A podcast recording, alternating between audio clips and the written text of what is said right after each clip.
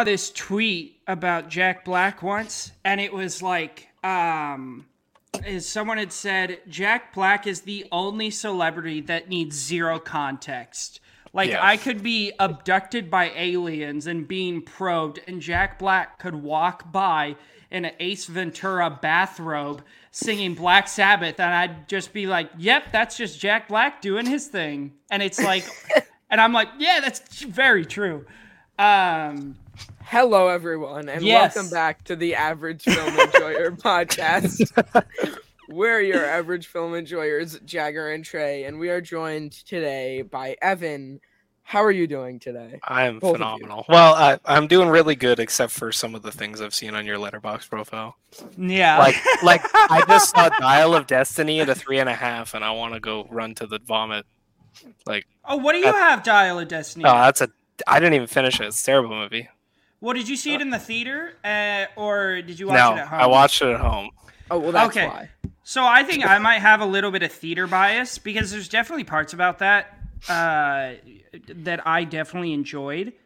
Um, like the first 20 minutes wh- that happens in the past, I loved that um, because that truly felt like Indiana Jones to me. Um, and then there's a few sequences in the rest of the movie that I liked. I fucking hated the fact that they went back to ancient Greece or whatever the fuck. Yeah. I hated that. I thought that was so dumb.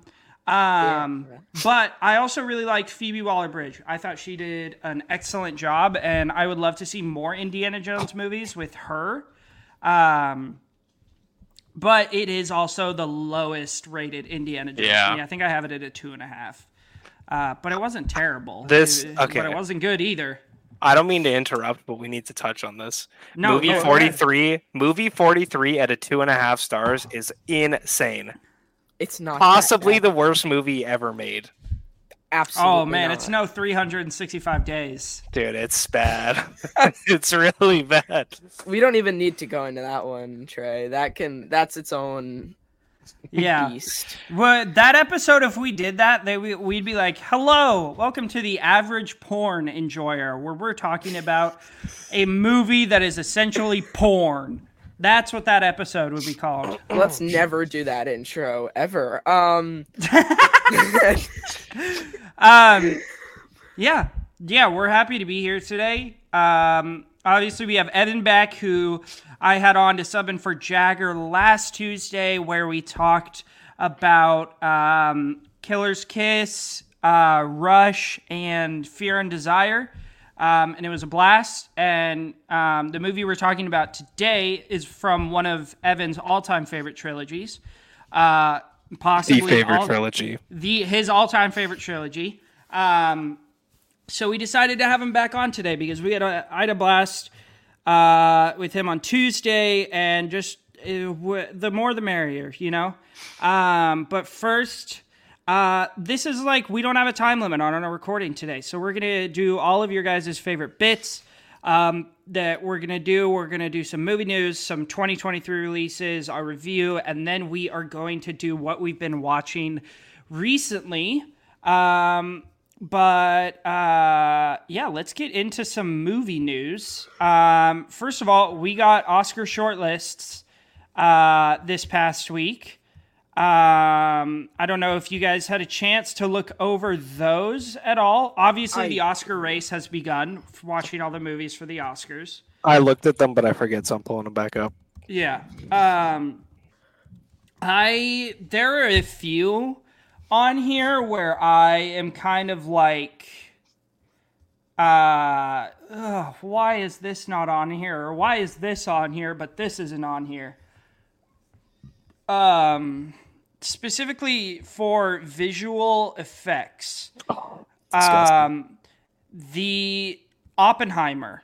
Oppenheimer is not on the short list for visual effects, which I find very odd, just because of how like J- uh, Jagger. I know you're not the biggest fan of that one, but I just like I enjoy it. I yeah, enjoy it. visually that movie is unbelievable. yes. Um, so that was definitely it came to a surprise as me to me. Um, there are ones on here that I would love to see win visual effects. I think Godzilla minus one um, could win VFX. Godzilla was really, really good looking, except, and I don't know if you listened to the film scoop, but Cash brought this up. Yeah, The eye, Godzilla's eyes never move and he never blinks. yeah, That no, is the yeah. only I heard him talk moment about that. because it, it makes it seem a little cartoony, but the effects on all of his attacks, the the violence, everything was so well done, especially for how low the budget is. hmm Crazy. the goal of the movie is to sort of bring back classic Godzilla. And if you Yeah. look back at the original Godzilla, even though he does blink, it does feel sort of cartoony. So if you want to defend that movie, you could say that it's sort of the goal to hmm revoke that classic or to invoke the classic Godzilla feel. But when it comes to visual effects, I don't see anything taking it away from poor things. yeah. Yeah. Yeah. Um, another one I wanted to touch on, will sound. Um, personally, I think Oppenheimer should win that. Um, Yeah, I the haven't seen Ferrari yet, so I don't know. Yeah, that's the only one that I could really see. and the killer had phenomenal sound design in that last is fight true. scene in the house. yeah, The sound design was out of this world there. Yeah, Really, I mean- really good. Zone of interest you could bring up. Still not out here yet. That's definitely wishing uh, winning international feature film. It is winning international feature for sure, a hundred but for a movie that is very reliant on scaring you with its sound and just the sound of like what's going on in the camps and the guilt that Mhm. it's supposed to give in World War II just with people screaming and crying that could win um it could also go to Napoleon I mean it's not out of the range of possibility with Yeah. a lot of the war scenes so it could go to a lot of things there yeah, I hope Um, Napoleon doesn't win. yeah. I hope That oh, movie God. sucks. Uh, but yeah, I, I mean, even Mission Possible: Dead Reckoning, I could see winning. Yeah. Um, uh, let's see, visual effects. Um, this is one that I, yeah, I did. We already talk about this. Oh Yes, yeah, we- another one I wanted to touch on, and the movie that is uh essentially a lock, I think, for best animated film. Uh, Spider-Man Across the Spider-Verse, one of the That- that- most visual, sun, stunning movies to uh, come out of this decade, maybe this century.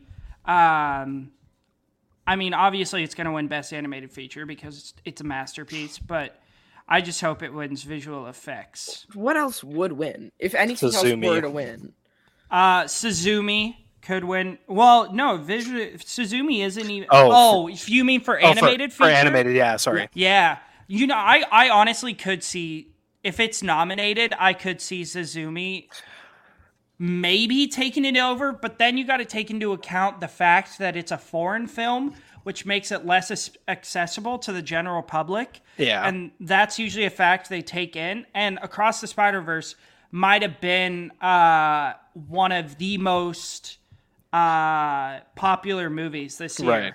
And Here's a little a little hot take. I I think for animated feature film, I think that Suzume and Boy and the Heron are the two front runners. I genuinely do because Boy and the Heron was supposed to be Miyazaki's final movie, this big culmination of his efforts and his final masterpiece. I know that's not true now, and he's still planning to make more movies, but yeah, which is I think Boy and the thank Heron has some legs that could that it could go for it.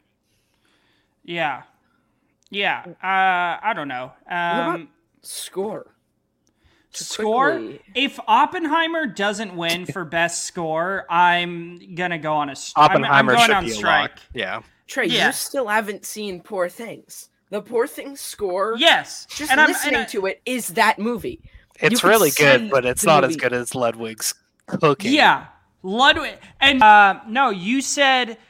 Well, no. First, I said like everybody was talking about how the Killer's score was so good, and I said like it's nothing impressive. It was just a guitar going wow, bow, bow, bow, like the entire movie. And then you said, and I quote, "Oh, but it's not. Can you hear the music?" Because the In entire that tone. Because the entirety of Oppenheimer was just can you hear the music in multiple iterations? That's not true. That is That not is not true. That is not You true. need to go listen to the album, the score, top All right. to bottom, That's crazy. and it's so damn The- good. Trinity song is nine, Oh. eight, eight, nine minutes long, and it kicks in the moment, and it builds for like six of those minutes, and it's this crazy crescendo, and it's just so fucking Dude. perfect, and it ends in this cerebral soundscape that is just so perfect. Like, I love Poor Things. It's my favorite movie of the year. Oppenheimer is taking this hundred percent. Yeah, it should. It should. It Ludwig should. Ludwig Göransson absolutely cooked. Yeah. Here, and I'm. And usually Nolan obviously goes with Hans Zimmer. That's who's done a lot of Nolan movies. I think the only one Ludwig Göransson has done is uh, Tenet. Exactly. He was doing Dune. Uh, but Hans Zimmer has done the rest of them, and I'm glad he didn't go with Hans Zimmer here because every single Nolan Hans Zimmer score sounds the same, and you can tell it by the trailer of a Nolan movie where it's like this huge spanning shot over this vast either like city or field and then Hans Zimmer's score comes in and it's just like boom It's still amazing. boom and you're just like come on it's Cornfield Chase goes crazy though. that is true. So I think uh, Oppenheimer is definitely a lock for that. All right. Um, Is is question yeah. on the score shortlist? Is Anatomy of a Fall there? No. Um, no. Really? I'm Anatomy watching of a that tonight Fall. actually. Anatomy of a Fall had the smartest score I've ever seen Mm. because there's no music for most of the movie, and when they do have score, it's scored by the main kid playing the piano. Oh, that's Which- cool. I thought that was a really interesting choice, and the fact that it's not on there hurts, and the fact that Saltburn is on there also hurts. And as a Saltburn defender, it should not be there. I think Past Lives got robbed in this category. Past Lives has a beautiful score. It's really, really good. I can't say too much about that because uh, I haven't seen Past Lives yet. But I don't even remember the past live score. Um, let's see. Uh, I mean, we got uh, in other news, we uh, finally get to say goodbye to uh, the absolute shit show that was the DCEU with the Yay. release of Aquaman 2 this week. Um, I mean, I'm so glad. I think there was definitely some shining moments in that uh, universe, but a lot of it, the majority of it, was terrible. Uh, Snyder carried it. yeah. Um, so glad that is over. Um, also, uh, this week we oh, where was the headline? I can't even remember now. Um, yeah, we've gotten a lot of uh, news this week. We got the teaser trailer uh, for part two of uh, uh, Rebel, Rebel Moon. Moon. which I don't know why that's needed. I got I'm about halfway through it right now, and I'm like, this is pretty shit. This is not good. Oh, um, yeah, I shut it off. I don't even get why it exists. It didn't need to exist. It's Well, a movie I think- that the story No. behind it, and Evan, if you know, you can correct Evan or Jagger, if you know, you Yeah. can correct me if you're wrong. Is like Zack Snyder wanted to make a Star Wars Yep. movie, but then they Disney either, said no. Yeah, Disney said no, so he took the story and made Rebel Moon. Yeah. So Well, Rebel Moon was supposed to be a Star Wars movie, which let's looking thank at it now, God they yeah. didn't leave that stain on the Star Wars franchise. yeah, with Not all like the Star all Wars the, doesn't have other stains. yeah, with all the Wars other stains that are on there. the entirety of the in- prequel trilogy is a stain. And the That is so sequels. true. And the TV I- shows. Yeah, I, You, well, am- maybe I'll okay. wait for later in the episode to bring out my Star Wars hot take. Yeah, I'll Alright. drop mine right now because it's related to Zack Snyder. I fucking hate Star Wars. Rebel Moon should have been right up my alley because I don't like Star Wars and I love Zack Snyder. hmm I think that Empire Strikes Back is amazing. I think A New Hope is good. I don't like Mhm. the prequels. Revenge No, of the they're Sith is fun. Revenge of the Sith is fun. Force Awakens is better than A New Hope in my opinion. More Oh. not be- maybe not better, but more fun because they're the same movie. They're the same yeah, movie. they're the exact same movie. But I would rather rewatch Force Awakens. hmm Last Okay. Jedi, Rise of Skywalker suck ass. They're terrible. I, I like Last. Jedi. I Yeah. like Last That doesn't have- surprise me. Ah, Um, no, I have Last Jedi at five stars. oh, you really? really? Yeah, Five? that's my favorite Star Wars movie. And Wow. I- just because I think it's so fun, and I really respect the fact that Rian Johnson came in and tried to do something different. The uh, casino with the sequence is so bad, though. It's so It's bad. bad, but like it's a two and a half hour movie. There's other stuff in there besides that sequence Yeah, that visually is an good. absolute blast. Um, Okay. But I love Zack Snyder. I love all of his movies. I haven't seen The Legend of the Owl or whatever that movie is called, but I love Zack Snyder. So Yeah, a movie that's was rejected by the Star Wars universe and is made by our father. Maybe the director's cut will be better. I haven't watched Rebel Moon yet because I want to wait for the director's cut. hmm Watchmen is one of my favorite comic book movies ever made. I love 300. I love the Zack Snyder's Justice League. Even Batman versus Yeah, Superman, the I mean- Ultimate Edition, Oh my god, is dude, it's so good. that's the best movie in the DCEU in my opinion. So opinion. fucking good. It's peak. So Um, I'm reserving judgment on Rebel Moon until that director's Yeah. cut comes out. yeah. Um, so we got that teaser. Um, I mean, Oh wait, can Uh, we quickly talk about the trailer for Love Lies Bleeding, which looks like one of the best movies that's going to be coming out next year? uh, I haven't seen that one, but if you want to give us an overview, Jagger. Okay, so it's sort of a movie that mixes like a 70s, 80s, like female bodybuilder story Oh, I did see this trailer. Yeah, it with looks really good. like a criminal sort of Coen brothers looking story. And Mhm. it looks like it sort of meshes the two together. Oh, is this Um, the one with Kristen Stewart? Yeah. Yes. The A24. It looks Um, unbelievable. Um, now, uh, Evan, you said you had seen it. Do you have any thoughts on how it looks? Because I know it. It looks like it's really not going to be for everyone. It looks really cool. I thought the trailer showed too much, Fair. but Fair. I think it looks fun. I love Kristen Stewart.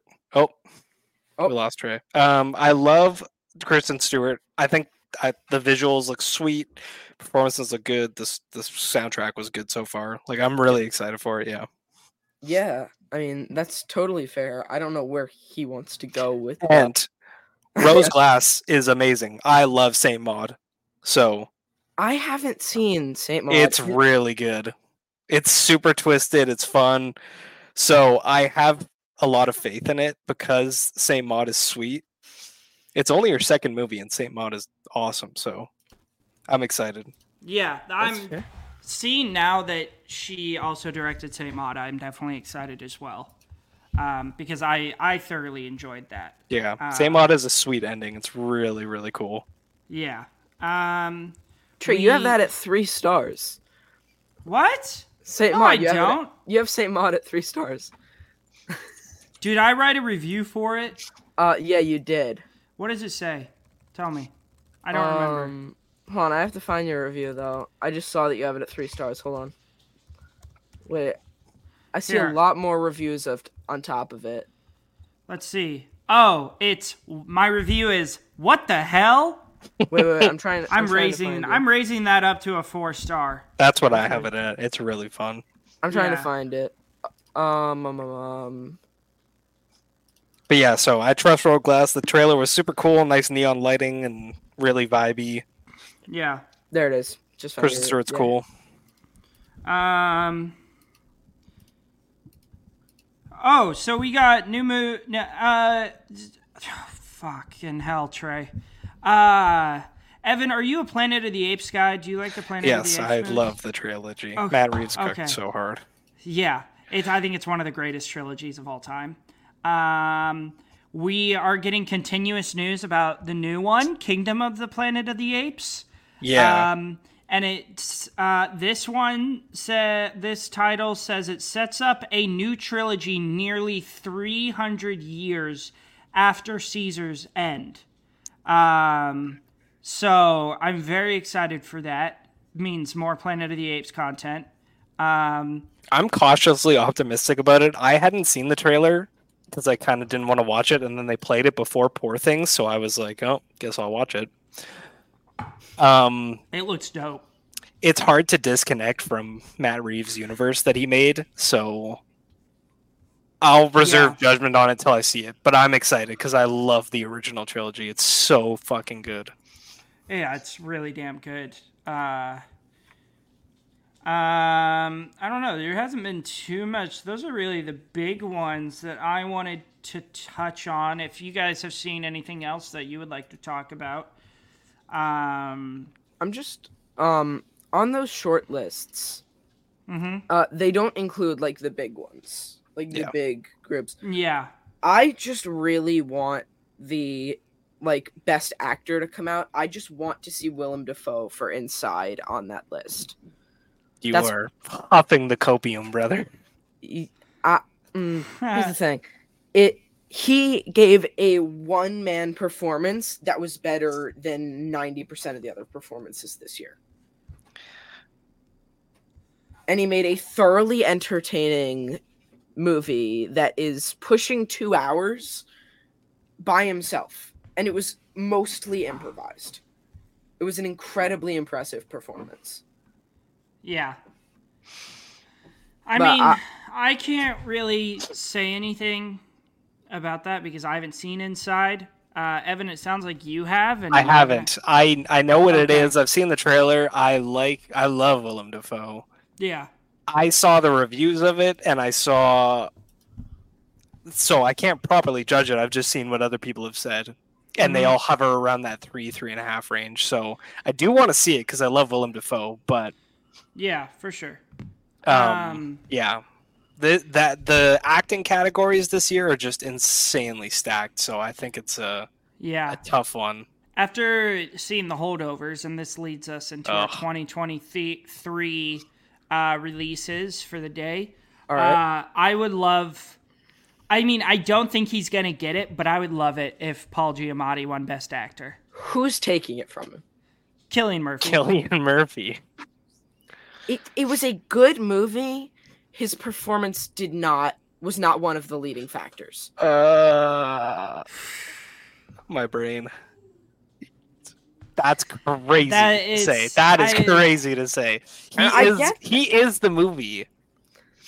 I mean, most of the movies with zoom ins on his face, or like a a, um, a good chunk of his performance was result was involving ch- zoom ins of his face. Which I mean, it's the same as saying that the kid from Come and See was the best part of that movie. Because I mean, I will stand here and Yeah, you're Come speaking and See. facts about come and see right there. That the kid is the best performance and best part of it. I will s- stand by Come and See until the day I die. I believe that it is one of the greatest films ever made. Um, I wouldn't really call his performance acting, like good acting. His acting was so good that he literally grew gray hairs from how stressful he was on Yeah, that set.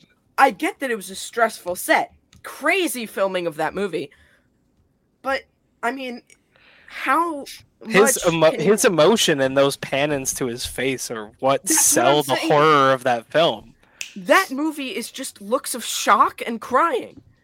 Yeah, but it only reinforces what the film is trying to say to you. Is that that sh- that sense of horror, and There was- instead of showing you, I mean, they show a lot of horror in that movie with you know cows getting blown up, burning down the barn, horrific scenes. But those pan-ins, and it's just a pure stone cold face who is so devoid of life I know, that that that girl's one shot where it's her with the thing in her Yeah. mouth and she's like crawling to him. That was more horrifying than a lot of what he did, and his performance felt. It was just like Zac Efron's in Iron Claw, which is another movie that I'm not going to defend. Um, but it feels sort of similar, where it's just shot and I can Crying. see Trey, Trey's face. Okay, I'm gonna I'm gonna get in on this conversation because I need to bo- defy, defend my boy Cillian Murphy. Please, Um, Oh, okay. So, uh, J- Jagger, a movie that we consistently talk about being one of the greatest films ever made, uh, is from a, from a director that we are working through right now. Is The Shining. Yep. Now, can we both agree that a lot of the shots, almost half of the shots of Jack Nicholson, are the camera zooming in on his face, or the camera zoomed in on his face? Can we agree about that? Yes, but they use Yes, angles and okay. they use music to make them more haunting. If there was no Exactly, exactly, and that's had what Oppenheimer does. Now, none of the now, Ric Flair, The Shining would have likely sucked. I, um, okay, um, okay. Oh, oh. We lost hear Trey. myself now, and I cannot hear you.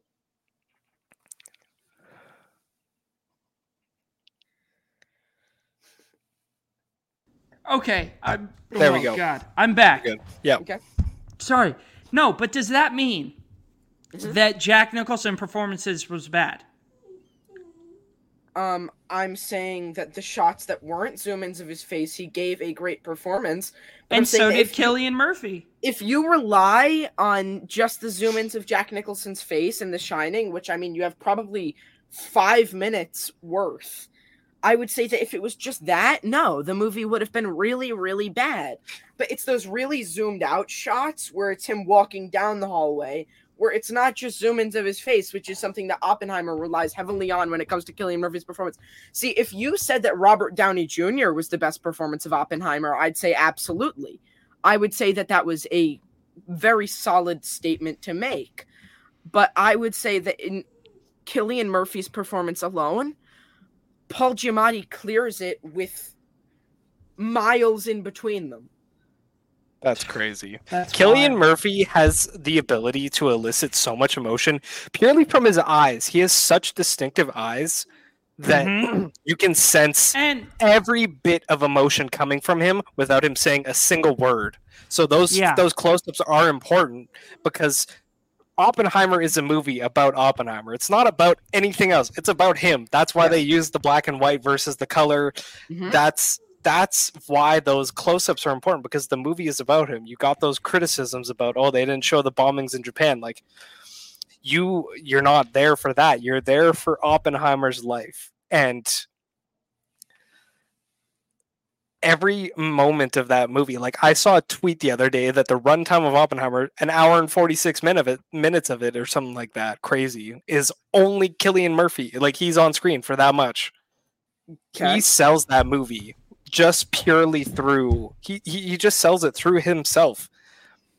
And that one that's what makes him such an incredible actor, and that's why he deserves the Oscar, because that movie is him. Okay. Did The And- supporting and cast is let crazy. me let me say this. Paul, I'm not saying Paul Giamatti was bad. I saw Yeah, the no. holdovers two nights ago. It's my number two of the year.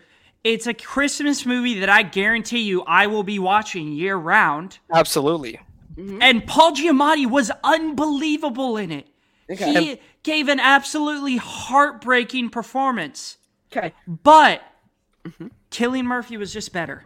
He was And also- like this is the supporting category, but Dominic Sessa portrayed even th- like some incredible emotion for a first timer in a movie. Like Paul Giamatti was amazing, but when you're trying to sell a movie based on very small, like cast, like not not that Oppenheimer has a small cast, but like when you're focused in on a small group of characters, hmm those performances sell the movie and oppenheimer is just cillian murphy's time to play like he's there to just perform The, Yeah. I never said Oppenheimer was bad, but I'm saying, did either of you cry while watching Oppenheimer because of Cillian Murphy's face? Yes. i cried during oppenheimer but i did not cry during the holdovers What? i've seen the holdovers Oh, three man. times now i love I the definitely holdovers I teared up multiple times during that movie. I and love I the only whole- cried no, no, no. once. this Wait, is what my part of Oppenheimer made you cry? I don't get it's that. just those moments of pure sorrow in his eyes okay also i take some medication that makes it hard for me to cry sometimes so i can't cry at movies as easy as i used to Trey knows what's up. Trey knows what I'm talking about.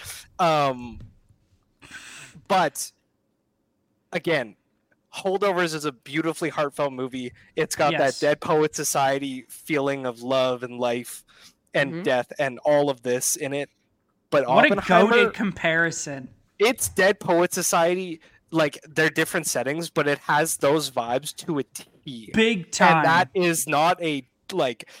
That's not a diss. That's not a. It's just. It has it recra- recaptures that so perfectly. And I'd watched Dead Poet Society like two weeks before I saw the Holdovers, and I was like, yeah.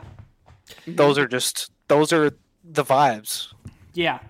Um, but yeah, we can agree to disagree. Yeah. Either Paul Giamatti or Cillian Murphy. I think I don't think Robert Downey Jr. is going to be up for a leading. I think he'll be up for best No. supporting. Yeah. And I and I do think he should win that. Um so, but let's I mean either if either Paul Giamatti or Cillian Murphy wins, I'm going to be happy. Evan. Um What do you think about the debate that I've heard on TikTok of Barry Keoghan going up for Best Actor? Okay, so I want him to go because I love him and I love Saltburn and I love all of his movies. I I need to pull up like uh the Oscar predictions to see who else would be uh 'Cause like in is it- contention. Even But- possible that Barry Keoghan gets Best Actor. He wouldn't win, but I I would be beyond thrilled to see him because he was snubbed of an Oscar for Killing of the Sacred Deer, a nomination for Killing of the Sacred Deer. Okay. Oh, And I will stand by in that. one. Jagger can't really talk about it because Jagger, you still need to get into the rest of Yorgos's Yeah, so- filmography. I I Bradley Cooper's amazing. I think Maestro is kind of overrated. Yeah, I've heard it's very. I haven't mid. seen American Fiction yet, so I can't quote on that one. I see this movie Rustin pop up a lot in the contention for Best Actor. It's on Netflix. I haven't seen it yet, so I can't talk about that. Um, but I would love to see Barry Keoghan get nominated just Mhm. because I love him. I think that performance is amazing. It's just such a fun movie. It's ridiculous. It's over the top. Yeah, Is it too far out of left field to get like recognition at the Oscars? I think that Poor Things and Saltburn are both in that category of they're out of left field Yeah. and are in danger of being too out there for the Oscars, which Mhm. is scary and sad because they're both amazing movies that yeah, and I know Poor Thing or not sorry, I know that Saltburn has issues. I recognize all of them. I think the ending is very spoon-fed and annoying and if they cut out that scene it would be an easily better movie. Song's a banger though. Not that scene, the scene before that. Oh, okay. the, the explanation scene no the explanation scene that goes on is yeah. i hate that scene it's so spoon-fed it Emerald Fennell treats you like an idiot that doesn't understand a single thing that's going on in the movie Yeah, that. But i true. still love saltburn i really do yeah. And with that, I think let's get into our 2023 Yeah. releases. Uh, so you guys both really enjoyed Saltburn. Um, We try to do for this, Evan. We try to do spoiler free since they're Yeah. new releases. Uh, so I mean, what are your guys' spoiler free thoughts? Would you recommend this to people out there? not the general viewer by any means. It's a movie that takes a lot of like knowledge about film to sort of break down until that final scene where like he said they do spoon feed it to you. But that aside, I think when you actually get down to the movie, that one scene aside, it is a really fun movie to try and figure out as it goes along. Um but it is it, it, is highly obscene. It's really weird. Um but it's a lot of fun. It's quite funny. Um it's weird. It's really weird. Um not the type of movie to watch with your grandparents either uh for multiple reasons. Uh but t- if you go into it with that sort of knowledge like it's gonna be weird but not as bad as everyone's saying on tiktok because Yeah. they're really hyping it up to be like this horrible movie. Um it's not that bad but it's it's fun. Uh evan what do you like what are your thoughts? Yeah so i am on the opposite side where i think you should recommend this to other people. People blow it out of proportion like crazy that it's the most obscene movie of the year. Poor things blows that out of the water. That's crazy. Yeah. Um, Saltburn is a the first half of Saltburn is this super fun, energetic. You know, there's lots of montages of fun summer and super rich people living their best lives. It's funny. It's super dark comedy. Like you just see these obscenely rich people being douchebags, and Yep. that's all really fun. And then it gets into those twisted moments, and I think. I mean, maybe if you were trying to like get some people into weirder movies, this is a great one because it's funny and it's weird and it's got a, I mean, depending on how you feel, a satisfying ending. It's really, really just fun. The soundtrack is incredible. The performances are really fun. Everyone carries their weight. There's no like lacking. Even people like uh shit, what's her name? The red haired girl. She, uh, she's only in a couple scenes. Pam. What's I gotta name pull it. though? The Sh- actress. She was in Pro- Promising One Young Woman. Oh, um, Carey Mulligan. Yeah, her. She's only in a couple scenes. She's Carey really Mulligan funny. is in it. she's in it for like a scene and a half. She's she's barely in it, but it, she's still really funny. Like this movie is just pure entertainment factor. I showed it to my girlfriend. She likes weird movies, but she had a super good time with it. I acknowledged like if you are trying to casually watch it, you'll probably have a great time. But it does have this weird ending where it really spoon feeds it to you, and the director kind of treats you like an idiot. And Mhm.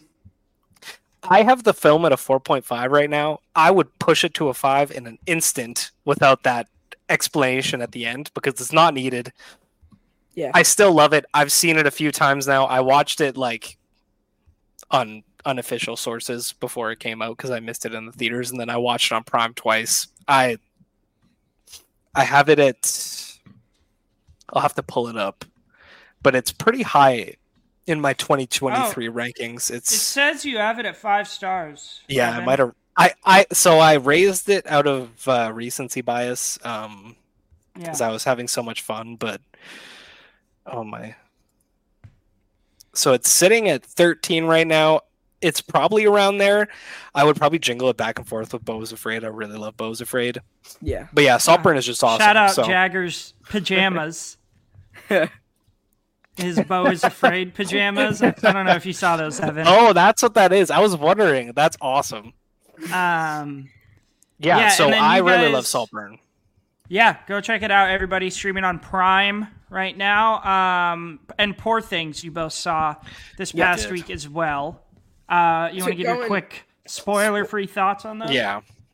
I mean, I'll, talk uh, about a satisfying ending. Wow. um, yeah, what you were saying. You were saying.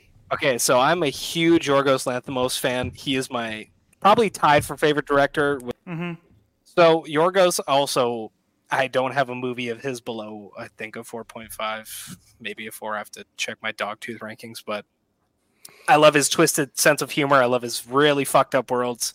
I love his super stoic dialogue that is really janky and weird. The way it's uh, Yeah. spoken. Poor Things does not have this. Um, weirdness in the dialogue. It's still written the same in that essence, but it, it's not spoken that way. Which, when the movie first kicked off, I was kind of sad about it. I'm not gonna lie, but Poor Things is a blast. It's long. It's over. It's like two and a half hours long, but it blows by.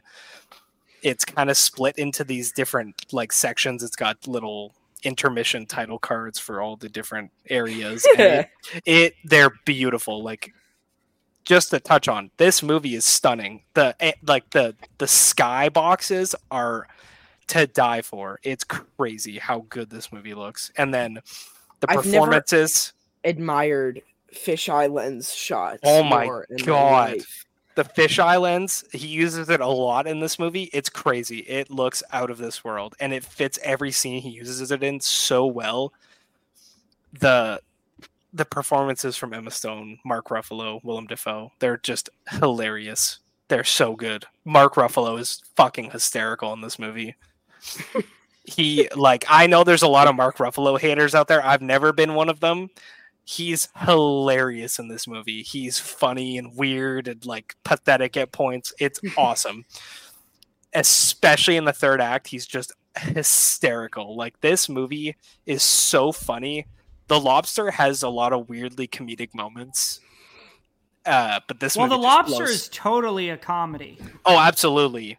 Like Yeah. Killing of a Sacred Deer is pure drama. It's got those weird, awkward, funny moments, but The Lobster is a lot of jokes God, in it. Lobster is so funny. Yeah, Poor Things blows that out of the water comedy wise. It's hysterical. And it's a lot of like quick, quick, quick quips. Emma Stone is just dropping joke after joke. And it's not like intentional jokes, but she just drops these hilarious lines. I was Yeah. in the theater with two other people, and I don't know if they knew what they were getting into because they weren't laughing, and I was the only one laughing, and I felt like I was out of place because I was laughing really hard at times. But yeah, I love Poor Things. It's it's my number one movie of the year, which I'm not surprised by considering how much I love Yorgos Lanthimos. But Yeah. yeah, it's awesome. What do you mm. think, Jagger?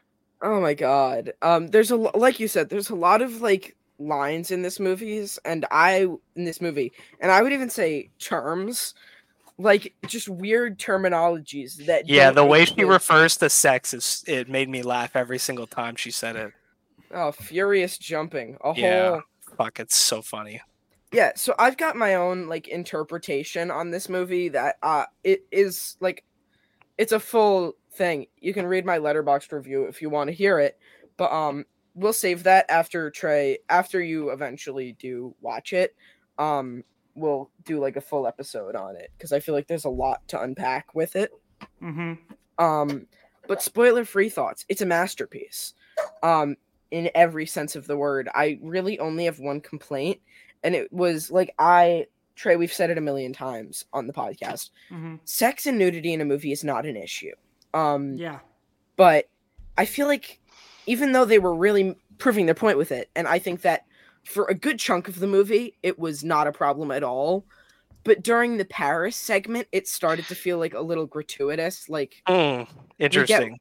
like here's the thing: I it's a huge part of Bella Baxter as a character. Um, but they were trying to make a lot of jokes with it at one point, and I get that when it goes back to um, Ramy Youssef and Willem Dafoe, in between both of the two storylines going on, between Bella's story and Ramy and Willem's story, um, Bella's eventual sex life, you could say, becomes a huge part of the story. But I think that it just started to feel like they were milking that cow dry and continuing to attempt. That's um, really interesting because I think that Paris is arguably the most important part Yeah. of her sex life because it re. I well, I won't even get into my point because I want to save that for a spoiler discussion. But Yeah, Yeah. and it's an incredibly important segment. Don't get me wrong, but I think they could have cut like five minutes off of it, five ten minutes off of it, in between there, um, because it was a long segment. It was like a forty-five minute segment, the Paris thing alone, um, and I think if they had cut like five minutes off of it, I would say it's a perfect film. I have it a ninety-nine out of hundred now. If I rewatch it, I feel like there's enough good in it to just push it to that point. Um, but that aside, I believe that there is not a single flaw. I think the cinematography is beautiful. Um, the visual effects, like actual VFX done in post, are beautiful. Uh, like you said, the skybox is absolutely and Willem Dafoe's makeup is awesome. Willem Dafoe's makeup. It was four hours to put it on, two hours to take it off every day and that's the grind. And Willem Dafoe is, in my mind, the greatest character actor ever. Um, and I feel like there is so much utter perfection in the script, cinematography, performances, narrative. Um, the way that they twisted the Frankenstein narrative, as he put it, and the way that they took the book and and I have not read the book, um, but hearing what people who have read the book have said, he changed certain things that were flaws in the book and like sort of ironed them out for the movie. And I really respect that. That's the same reason I love The Shining. Um The Shining is a movie that stays not totally faithful to the book. Oh, it's Um, like complete Yeah, Stephen. Stephen King hates the book, the movie. He Yeah. hates it. Um, so I think that I really respect that, and I respect everything about this movie, and I cannot wait for a spoiler discussion Yeah, because. Trey, you got to see it. I know, I know. Um, yeah. What about Uh, you, Trey? so- you see any trend 2023 releases yeah, recently? I'll touch on these real quick since I mean I we're having great conversation, but we're already we haven't even gotten to our IMDb movie, and we are currently 47 minutes in.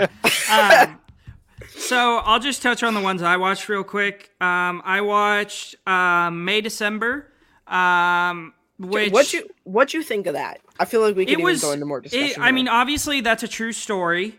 Um, Unfortunately, yeah. Um, and I had no prior knowledge of the story. I was told just to go in blind um, by my brother. Um, I think if you have prior interest and like or were uh, compelled, I don't want to say like, but were compelled by this story when it happened, I think that you're going to enjoy this one. For me personally, I had never heard of it before, and I was like, okay. I mean, the story was fine. Um, I felt like it was really, really slow at some points. I agree with you, Jagger. I have no idea what this is doing in uh, Best Picture, Comedy, or Musical at the Oscars. crazy. Uh, this movie is extremely uncomfortable, and it's toxic, and it's oddly terrifying. the Um, funniest line of of May December is right at the beginning when Julianne Moore goes, "I don't think we have enough hot dogs," and it goes, "Go go!" like the big operatic score. Yeah, I think this is debatably Julianne Moore's best performance in her Oh, career. really? Oh, really? So Over have you- Um, I've seen Boogie Nights. How about I've, Still Alice? I've seen, seen it? Uh, Still Alice. I've seen The Big Lebowski. Um, I've seen all of her big ones that she's like known for. What about Best Magnolia? performance? It's really good, Magnolia. Magnolia, she is excellent, but Wow. I think the way she was able, like, I have never seen her change so much from how she is as a person to get into a character. Um, I thought she was absolutely terrifying as uh, what's her character's name? Um, Gracie. Um, I thought he was, she was terrifying. Um, the one line that I will use to point that out is because you guys have both seen it, correct? yeah. Yeah. The one line I'll use to point that out uh, is the who was in charge. Yeah. Oh my, that whole scene, I was just like, Yeah. what the fuck is disgusting. happening? Um, I thought Natalie Portman was good. Um, I didn't think she was amazing. Her monologue at the end is out of this world, though. Oh yeah. Um, but I didn't think she was bad. Um, also, Charles Melton was excellent at playing an awkward yeah. uh, man child. the scene um, when he's on the roof with his son is one of my favorites of the year. Yeah, yeah, he was so excellent. well acted and well written. But out That of that lot- stuff, I thought it was fine. I thought it was fine. Um, yeah. Um, I am interested in watching. Uh, that was my first Todd Haynes movie. Oh, yeah. So I'm interested in watching. Well, I have I'm Not There on my watch list. That's been on my watch list for a long time. That's really weird and good. Um, but I am interested in watching Carol and Dark Waters, um, which I've heard good Dark Waters about is both of those. Um, and then, as Wait, I Tri- said, Christmas Eve, I went and saw The Holdovers, um, which was my first watch of that. Uh, I think this is Alexander Payne's masterpiece. Um, Yeah, I mean, I think the only thing. Oh God, sorry guys, my microphone is doing that thing again. Um, I mean, I agree, but I think thing election that is Jagger, I think you might have over it is election. Am I correct about that? No, I have holdovers over election, but I think election's really like pushing it close. Yeah. Um, I think that this movie was masterful. I think it was so simple. I think that it was so, but it was also so elegant and so well done, and it was such a beautiful story. And he cha- he balanced like three different tones, and he balanced them so well. Um, I And really I want to see Da'Vine Joy Randolph at supporting actress at the Oscars. oh yeah, she was amazing. yeah. Um, but I definitely have election like right behind this. Yeah. Um, but I think this is like a perfect Christmas film. um, I think this captures like the feel of the holiday season like no other film I've seen. Yeah. Um, and I, I, I just loved it so much. I was He's- It's so really happy that it lived up because I had such huge expectations going into it, just hearing from everybody how good it is. And I was like, maybe my expectations are too high. And then I watched it and I was like, oh no, they were not high enough. Yeah. was Is it gonna crack your top 100 though? I think so. When I redo my list, I think it definitely will. The Holdovers is amazing. Yeah. I watched it by myself and then I showed it to my girlfriend and she said this is my favorite Christmas movie of all time. Oh, it's mine too. And I was like, holy shit. Like Easily. that opening scene when Silver Joy comes on is just so like it just puts you at peace. Like this movie is so fucking cozy. It's crazy. Yeah, and it's Yeah. so funny. Yeah. I mean, Alexander really funny. Payne is he has a very specific sense of humor that I just like I can't get enough of. Yeah, I haven't seen any of his Like uh movies. oh, well you should definitely watch Election. Um So Matt- funny. God, that movie is so funny. Um uh but where he's talking to the uh the uh like headmaster uh Dr. Woodrup Yeah. uh, and he's like, Dr. Woodrup, you are the human embodiment of penis cancer. I was dying. I was laughing so hard. Um, The so yeah, that he that- called this kid a troglodyte too. Just the Yes. use of words. Crazy. The word crazy that brilliant. that that did not get the movie canceled by a bunch of people. It's And, just like, like, I'll never get over him just giving every single person he meets Marcus Aurelius's uh, meditation. So that fucking was so funny. It's so oh, funny. and the shot at the end where it's the book full of them. Yeah. Oh, so good. I kept seeing Um, tweets and it was like, my family's not ready for what they're about to get hit by. And it's just a stack of the copy of books. Oh, that's so funny. Um, but yeah, those were the only two I saw this week. Um, but let's get in today. To, I did Tuesday. watch- Oh, go ahead. Let me touch on Thanksgiving really quick. I don't know if you Yeah. guys have seen this or talked about it. No, we haven't. It's a blast. I so I'm kind of conflicted on Eli Roth. I like Hostel movies because they're if you're in that movie for like mood for Saw Yeah. or something like that. Ho- Hostel's the same thing. It's that torture porn. It's really fucked up. Hostel's not very good, but it's No, it's know, not. It's fine. There's some cool kills. There's some really gross stuff. Like the first movie is the scene where this guy gets his Achilles tendons cut. Dude, I've It's seen awful. that. I hate that scene I've so seen much. Hostel. It's Yeah. d- absolutely That rancid. scene is painful. He's like, "Oh, you're free to go," and he stands up, and there's just a shot of his heel splitting open. It's terrible. Yeah. So I'm kind of split. I hate the Green Inferno. I think the first half is painfully boring. That movie is so so weird and it's yeah, it's just boring. the thing I hate about Green Inferno, if I may just touch in, Yeah, go for it.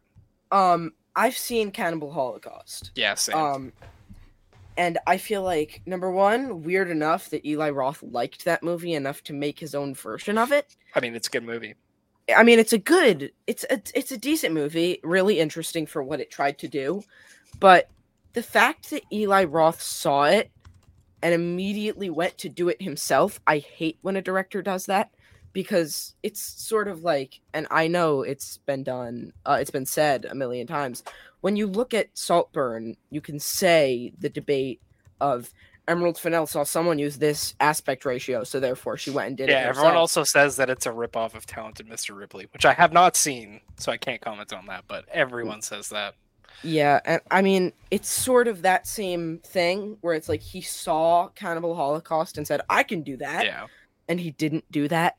Um, so I don't know. That's Yeah. not for me. Okay. Uh, yeah, Green Inferno. It, it has some cool kills. I'm kind of split on Eli Roth. Like as an actor, he's hilarious. He's hysterical and Inglourious Basterds. Um, Yeah. but Thanksgiving is really fun. The first scene is this Black Black Friday massacre of just the stampede of people. It's hilarious, super well shot. The movie is really good. I think it touches on the characters and the backstories a little too long, like ten minutes maybe. hmm I have it at a four star. The kills are amazing. The kills are so good. I would highly recommend it. It's out to on VOD right now to rent. Like you, it's out there. Um, Yeah. I'd highly recommend it. It's a really fun movie, and yeah, so that it was really good. And Addison Rae is in it. I thought I would hate Addison Rae, but you know she was good. Honestly, Yeah, It's- she's it's, nice. It's, it's actually a good time. too. I yeah, I'd really recommend it. It's, it, it. It's a fun time. Yeah, Yeah. that's that's all I want to say. It's a fun time. Yeah, Cool. I'd recommend it. Yeah. Uh, so, as people know, it is Tuesday, obviously. And so it is time for our next movie in our IMDb uh, series. Um, and that is number 219, I want to say. I don't know. I can't remember what number it is for us. Um, but We've we been will be Cutting through it. Wow. yeah, man, we're flying. Uh oh no, it's number 220. No, Aw. yes, number 220. I was right. Um yeah, number 220, uh Richard Linklater's uh second installment in the Before trilogy, Before Sunset. Um this film stars uh, our two main actors are the they are the only ones I believe of recognition that I want to shout out, um, which is obviously uh, the great Ethan Hawke and um, and uh, Julie Delpy, which was this was my first experience with her as an actress. Um, quite enjoyable, by the way. She is she is excellent. Um, this movie was released in 2004 with an IMDb of, I believe, yeah, 8.1. We're still in the 8.1s. Um, yeah, uh, movie before this, obviously, we'll touch on since this is the second one in the trilogy. We will be giving that movie a full review later in our IMDb series because it's higher up on the list. Um, but this is the one we're touching on today. Uh, before sunset, nine years ago, two strangers met by chance and spent a night in Vienna that ended before sunrise. They are about to meet for the first time since. Now they have one afternoon to find out if they belong together. Um, so I'm gonna let's give our opening thoughts. Um, Jagger, I'm gonna shoot it over to you first, and then Evan, you could follow him up. Okay, we're talking about before sunset currently. Yeah. Yeah. Yep. So before sunrise is my favorite, or maybe like in top three romance movies. Um, I love this movie. It's much lower on my top 100 though. Uh, I don't love it as much as I do before sunrise. Um, but that aside, I do love it. I think that it captures the gold that is the incredible dialogue and the raw dialogue of the first one. Mm-hmm. Um, and the fact that it starts with the realization that they did not go through with the six month plan at the end of the movie gives it this feeling of, oh, this could be real. This could have been a real story. And I think that's where the Before trilogy shines. The aspect of it could happen. Um, Mhm. And I think that that's what's beautiful about a, a lot of Richard Linklater's movies um, is the complete possibility and raw realness of them. Um, and I love that. Uh, but I'll pass it over to Evan to see your. Yeah. I'll try and keep this brief because this is my favorite romance movie ever made, and it has my favorite ending to a movie ever. So I will give some brief thoughts, and then we'll pass it over to Trey, and then we'll do a more depth uh, conversation. Yeah. I adore this movie. Every single scene is so genuine. That's the thing about these before movies that I love so much is how genuine they feel, and a big part of that is how the dialogue is really improvised and also writ like written by Ethan Hawke and Julie Delpy. Um, it's just so fun, and it's also it's full of those kind of realizations that Jagger was talking about. And you know, are we going spoilers on this? yes. Yep. Okay, so like you get that scene where uh Ethan Hawke lies about going to the train station. He's like, "Oh no, I I never went." And then he's like, "Oh, I did go."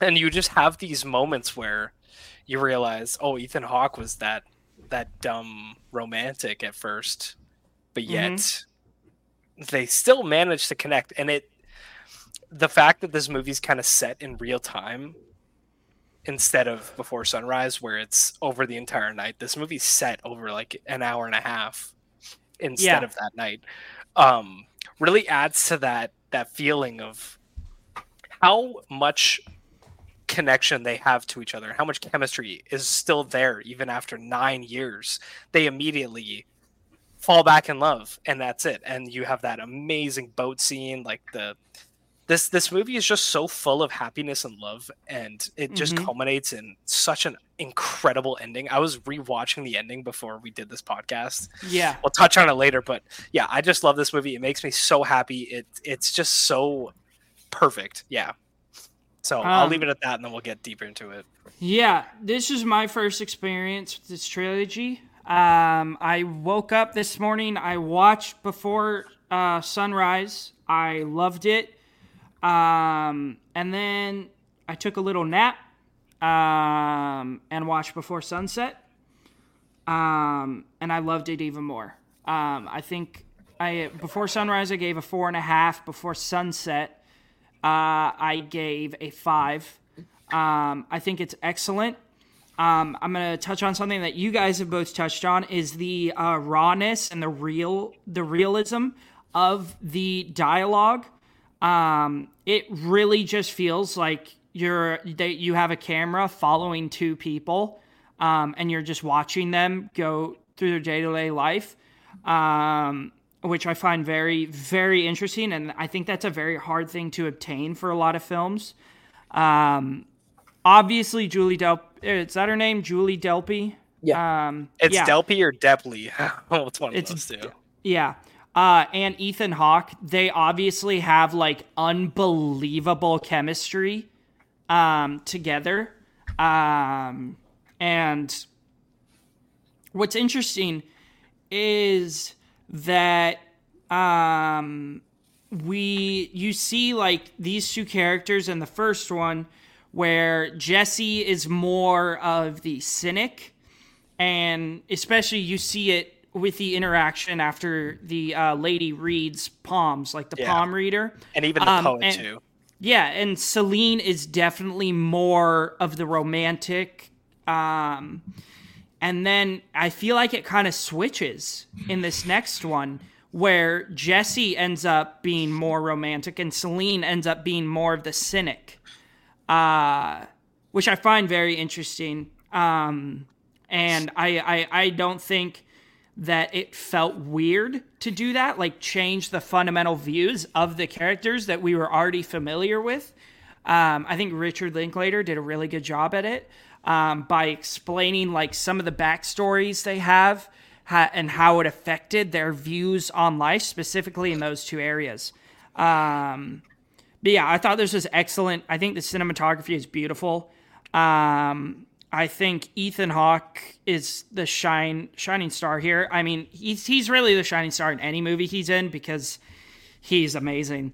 Um, and yeah, I just I loved it. I loved it so much. Um, yeah i think what you said about how they switch and you talk about like celine becoming more cynical while she's working Mm-hmm.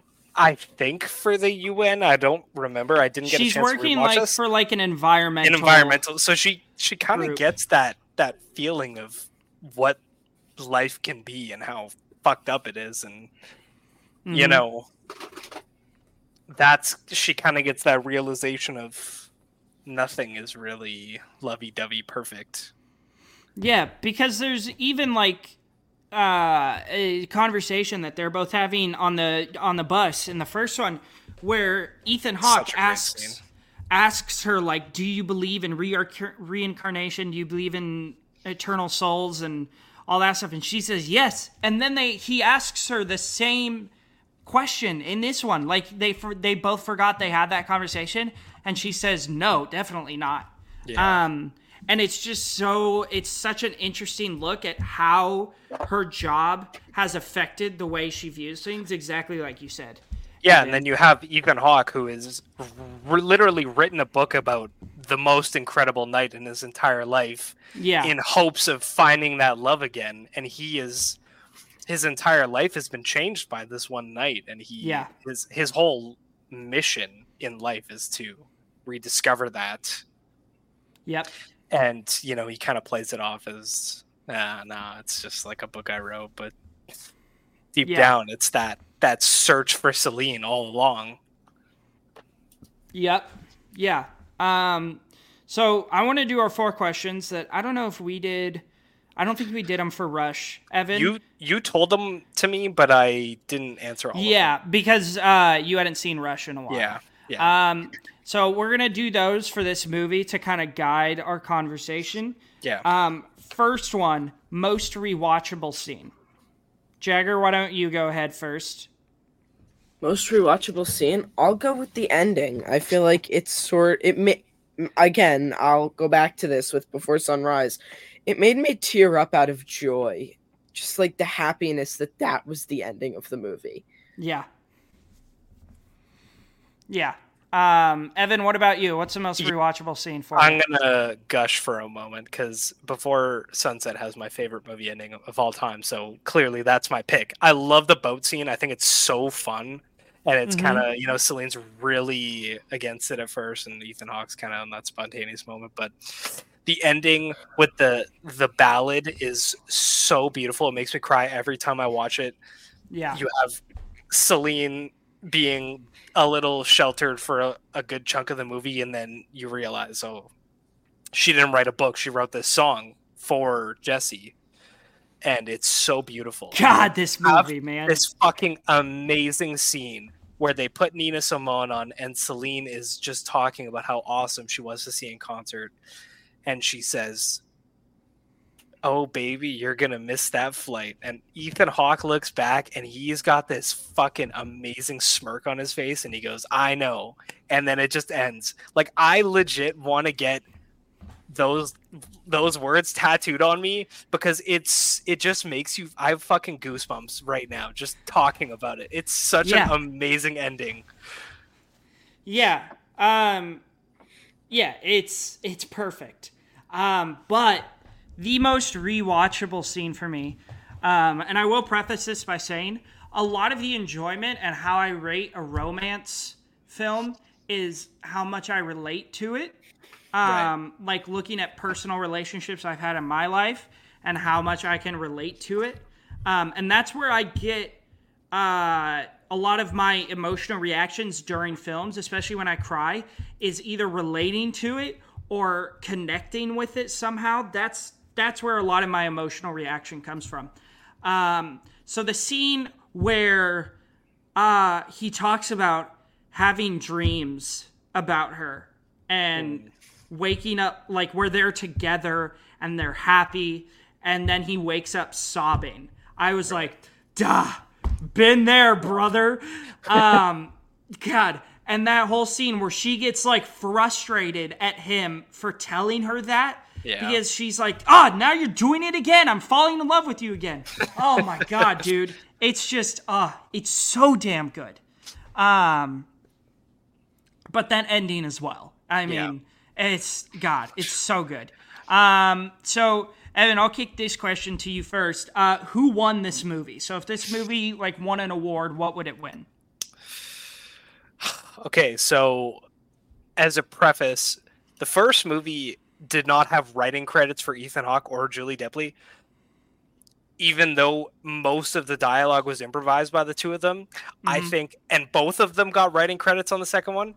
I think that's that's it. Like, I can't pick one between the two performances. They're both out of this world incredible. The writing, the fact that they both wrote that, that's Yeah. what I would pick. Like it's so fucking perfect. And a scene I wanted to touch on. It's, it's in Sunrise, not Mm-hmm. Sunset. And I'll, if I get invited back for the Sunrise review, Yes. the graveyard scene. Like Yeah, Julie Depley is telling this beautiful story about a random fucking kid that died in a river, and you have such an intimate moment that was. It probably wasn't written by Richard Linklater. He's an incredible director and writer, but Ethan Hawke Mhm. and Julie Depley are the reason these movies are as good as they are. Is those conversations that just came naturally from how good their their chemistry is. Like uh, that's my pick. Yeah. Yeah, Yeah, it I has to be the agree more. writing. Yeah, Um, Jagger, what about you? What wins for you? Um, I think the duo of Ethan Hawke and Julie Delpy together are the base and every layer above it. Mm-hmm. They are this whole movie. Yeah. Um, I think that it's Ethan Hawke for me, his performance. Um, I think this is my second favorite performance from him. Um, I don't see anything except Training Day, which I have yet to see. Oh, Um, I don't see anything but Training Day taking over his performance for in First Reformed Yeah. for me. Um, I mean, he's just that's that a- movie's it's God. incredible. dude. So we'll we'll have a full episode on that movie, and we'll ju- we'll just do a Paul Schrader episode. Yeah, dude, and I just love talk Paul about Schrader. fucking peak films. Oh, I Um, have either of you seen Mishima: A Life in Four Chapters? I haven't seen it, but I really No, want I've heard I've of it. seen almost all of his other movies though. It looks really good. I might just watch that. They later. did a watch party for it in the Discord Trey, and every single person gave it like a 4.5 or up. that's Really? sick. Is it a Yeah. Paul Schrader one? Yeah, he wrote and directed Oh it. yeah, It's his like I- magnum opus. and the card counter is Yeah, I've super seen that. underrated. Yeah. Um, I really still need to see Master Gardener. We're going we're going down a, oh a rabbit going down a Paul Schrader rabbit hole. Uh, uh, I think this is his best performance, right behind First Reformed. yeah, Uh, for me. Um, or honestly, the Black Phone. He's so good in the Black yeah, Phone. that's really great. Um, but yeah, Ethan Hawke wins this for me. Um, does this movie belong in the IMDb IMDb top 250? All I- three of them do. All three of them. Yes. Mm-hmm. I can't say anything about Before Midnight because I have yet to watch it, but the first two definitely 100%. Evan, I'm assuming me- you're going to say yeah. me, me and Trey were chatting before we started recording about, and I said I thought I had before midnight or 4.5. It's a five. Like yeah. this trilogy is so fucking amazing in its rise and fall. Like before, I don't know if you've seen Before Midnight Jagger, but I have. I have. I don't. I you weren't here for this, but I put off watching Before Midnight for like three or four months because I knew what was in it, and I didn't want to see Jess and Celine enter even an ounce of conflict outside of what they already saw. Like Before Sunset absolutely belongs there. I Yeah. I'm kind of sad that it's this low down at 220 or whatever it is. Um Yeah. yeah, it, it's a hundred percent there. I'll Yeah. rewatch the trilogy at some point, just all the way through rewatch it. But I Mhm. believe all three of them, from what I remember, Yeah. belong there. Uh, now, our final question, our favorite question. Do either of our main characters beat Jack Torrance in a fight? With the power of love, they do. no. No, no, No, no, it- no. probably probably not. Maybe No. Celine. Celine would have a chance just because she's got that. The Earth is fucked rage behind her. It's definitely uh that's definitely uh a a possibility. If, Um, if Jack Torrance came up to her and he's like, "Oh, I love mining oil and I hate global warming. It's not real," then yeah, maybe Celine had a chance, but yeah. probably not. Um, so uh yes, before sunset, uh it's not streaming anywhere. You can rent it most places. if you are in um, Canada, it's on Crave. There Oh, you go. even yeah. better question. Why are you not just buying the Criterion box set with all three of them so you can watch it costs hundred and fifty dollars where I live.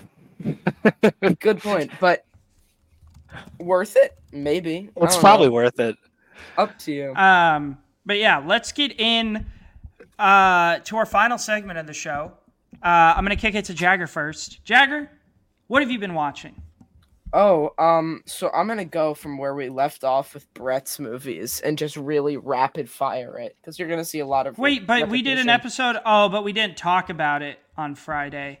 Yeah. So I'm just gonna rapid fire it because there's a lot of repetition.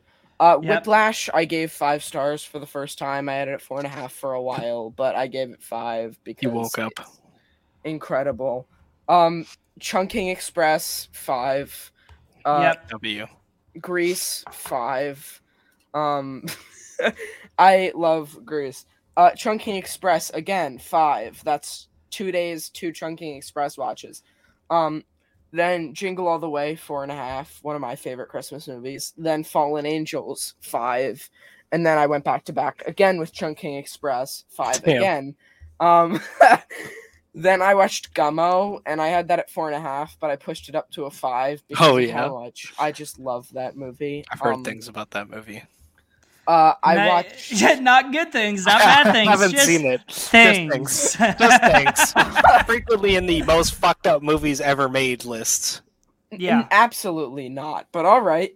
Then I watched. Um, I re went back into Nightbreed and made a review. That was basically just an ad for our episode.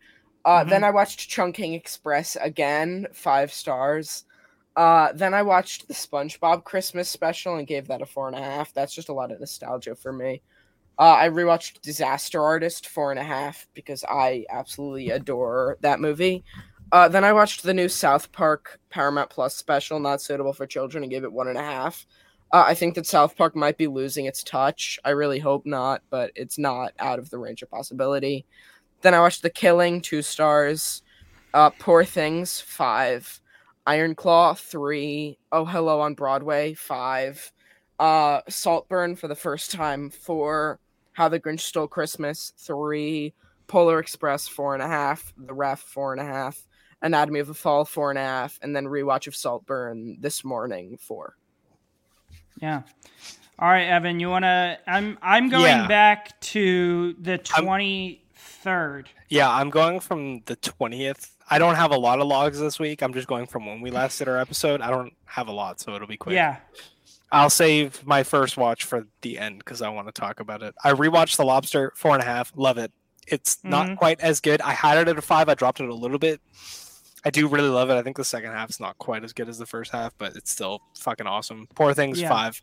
I watched the 1975 at their very best live from Madison Square Garden concert video on Prime. Fucking love it. Okay. Hell Love yeah. that band. So fucking good. Watch Poor Things. Perfect five with a heart. Thanksgiving gave it a four. I rewatched Who Killed Santa, a Murderville mystery on Netflix. I don't know if you guys have seen Murderville. It's Mhm. fucking hilarious. The- yeah, the- I've, the I've watched Santa I've is- watched some of it. The Who Killed Santa is hilarious. Uh, I watched Elf, Five of the Heart. Christmas Story is my favorite Christmas movie of all time. I've seen it every single year since I was born. It's perfect. It's fucking awesome. I love it. Also, I watched Dead Silence.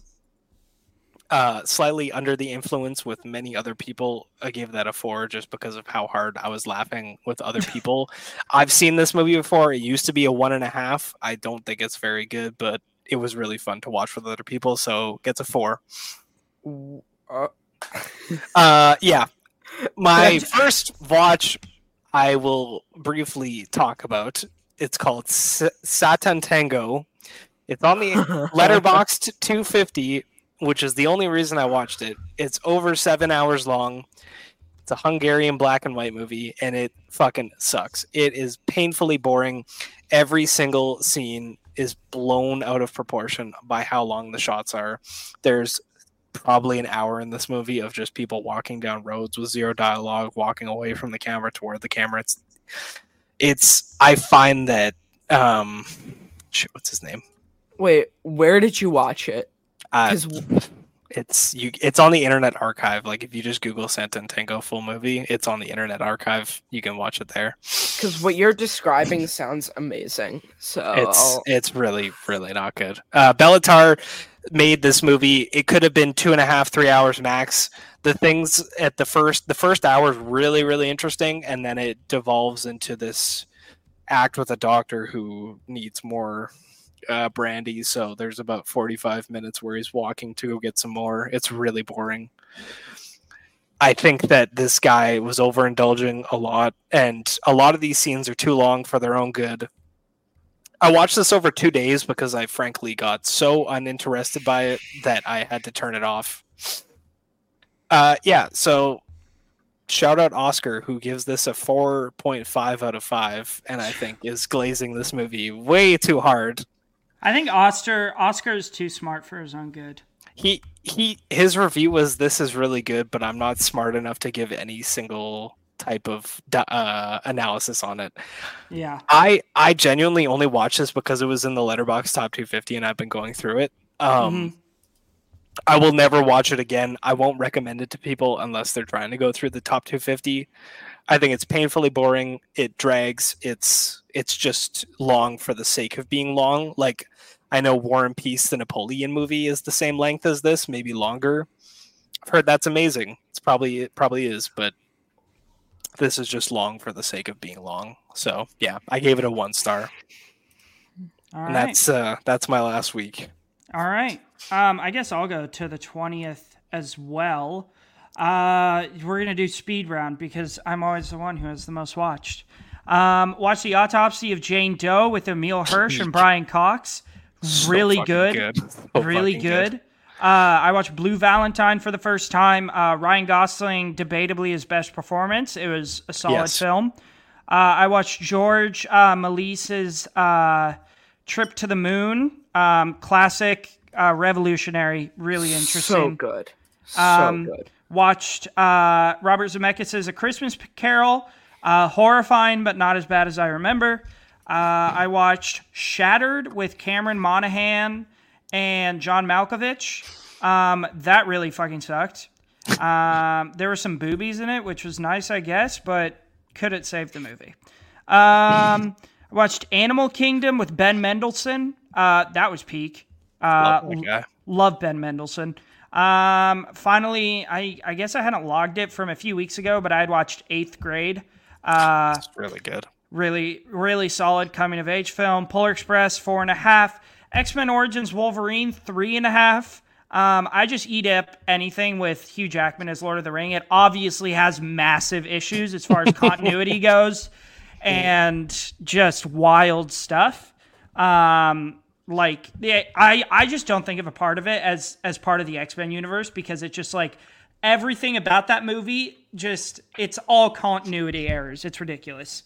Um, but I did enjoy it. Uh, I watched We're All Going to the World's Fair for the first time. I really want to see that. God, it's fucking amazing. Five stars.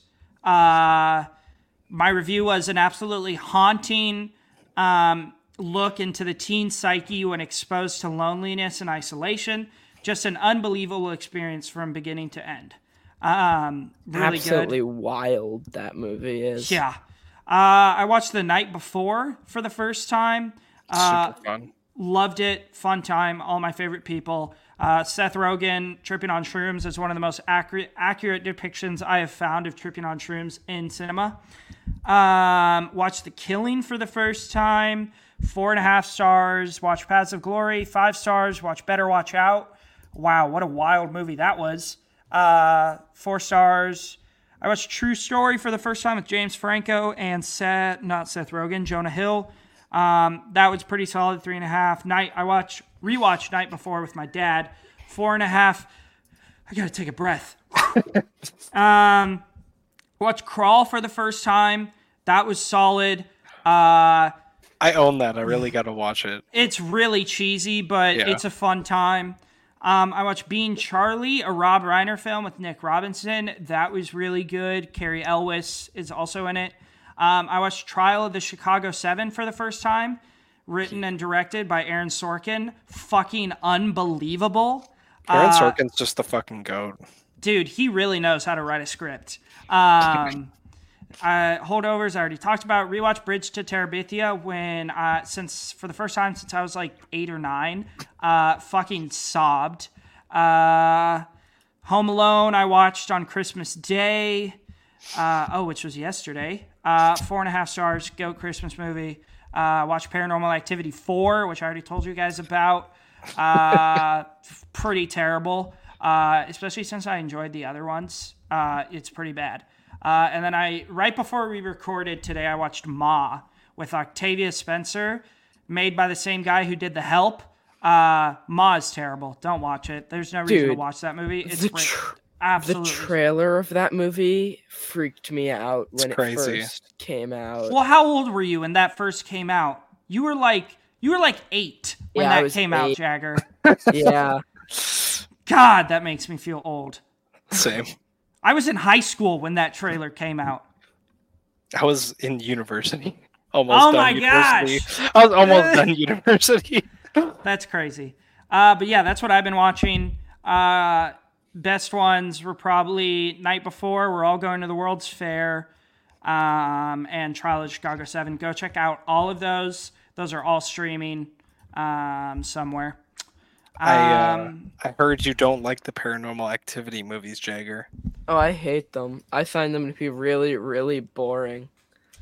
ugh. I Even think the there's- first three? Uh, the the first one almost put me to like to sleep. Uh, and then when But it he ended- loves Skinamarink. yeah. Uh, okay, I like Skinamarink, but that's crazy because when the credits to Paranormal Activity rolled, I had been told it was scary, and I was so disappointed that I just walked away from the television. I was what about the third one? The third one is great. Is that the one that happens in the It's the- past? yeah, it's the kids, the two kids. Yeah, dude, that's Dude, the that scariest one. That's my favorite one. It's such a banger. It's so good. Is it um, decent? Well, then maybe I'll give it a No, shot. it's really I'll- good. It's it's Yeah, got it's like that a like 80s vibe to it, hmm and it's Uh. yeah, no, it's actually really good. Yeah. Uh, I'll get back to you after watching that one. because yeah if you you well you got to watch the second because the four paranormal activities they they it's the same characters so you got to watch the second one and then I I still really like the second one. It's got a second one is me a lot. I I enjoy as well that has some jump Yeah. scares in it that got me yeah. um, First three are really good. And then the know- third one the fourth Yeah. one you don't need to I mean you Fourth can if one's you really want if the end of Oh. if the ends of two two and three intrigue you you can watch the fourth one Wait, it's, but it's not necessary the director of the third one is the same director of Catfish. I I think so Well, then you can count me in. I love Catfish. Trey, have Yeah. you seen Next of Kin? no The the most recent one? Oh no, I've only seen one through four. I've never You- seen any of the extended universe. So ones. you should check out Next of Kin. It's the most recent one. It's not connected to the other ones. It's set on an Amish farm. I Is think it it's on scary? Prime. It's actually not bad. I I liked it, Okay. and I I really don't like four, five, is and six. Yeah, but Yeah. actually, I think Next of Four- Kin is not bad. The, the thing with four is I like the storyline about Hunter and Yeah. Katie, but there just wasn't enough of it. yeah, but and dude, then Hunter or Robbie, yeah, holy fuck, dude, that kid was terrifying. yeah. Ugh. the end of four is really weird and then i think they really they they sold it so hard because i saw four in the, the theaters Mhm. and the trailer for four had so much of the front door open shit you know with the like home security stuff Oh yeah, if they would, I wish they would have utilized that more. same because they sold Um, the trailer on that so Yeah. But yeah, uh, Evan, thank you for coming back on today. Oh, thank you uh, we will having me. definitely have you ago- again on in the future. We love having you on here. that was super Um, fun Uh, everybody, if you want to, if you're listening to this on YouTube, subscribe to our channel, leave us a comment. Uh, what stuff have you been watching recently and what your thoughts are on the Before trilogy? Uh, and we love to hear from you guys. If you're on Spotify, hit that hit that uh, subscribe button, hit that follow, button whatever it is. Yeah, I mean there there's Apple Podcasts and Amazon. If you're listening to us, hit that follow button. Leave us a review, please. Um, it definitely helps us figure out what we need to do better on. Um, let me think. Uh, socials. I'm Trey the Film Noob everywhere. Uh, I'm thinking about starting to stream on Twitch, so be on the lookout for that. Uh, just playing movie games and talking about movies uh, is what I will possibly be doing there. Also, follow me on my TikTok. I'm like two followers away from 500 followers, so follow me on there. Um, uh, Jagger is Jagger Film Fan on Letterboxd, Jagger the Movie Guy on Instagram and Twitch, and Jagger Film Reviews on TikTok and Twitter. Uh, Evan is Evan O. Is it five six seven? yeah five six. Evan O five six seven on Letterboxd. If you want to follow him, go check out his profile. He has basically every Barbie movie at a five star. Um, Shout out to Uh, that. That's but join us again on Friday where me and Jagger Uh, we'll be reviewing Lolita and Spartacus, our next two films in our Stanley Kubrick watch through. And then next Tuesday, where we will be reviewing. Oh, what are we doing next Tuesday? Um, let me find it real quick. Stay with me. Oh, uh, we will be reviewing. Wait. Oh, we're doing Before Sunrise soon. Uh, we will be reviewing doing- the film Jai Bhim next Tuesday. Is that Uh, J B? Whatever it is. Whatever it is, Beam. some some Indian film. Um, but looking forward to that. Uh, looks good. Uh, so we'll be reviewing that next Tuesday. So join us back for that. Um, thank you for coming on the Average Film Enjoyer today. Uh, spend some time with your family this week. Watch a good film. Um, and let us know what you watch. Come back to us on Friday for more Yeah. Stanley Kubrick. Yes. Uh, again, thank you for listening, and we will see you next time.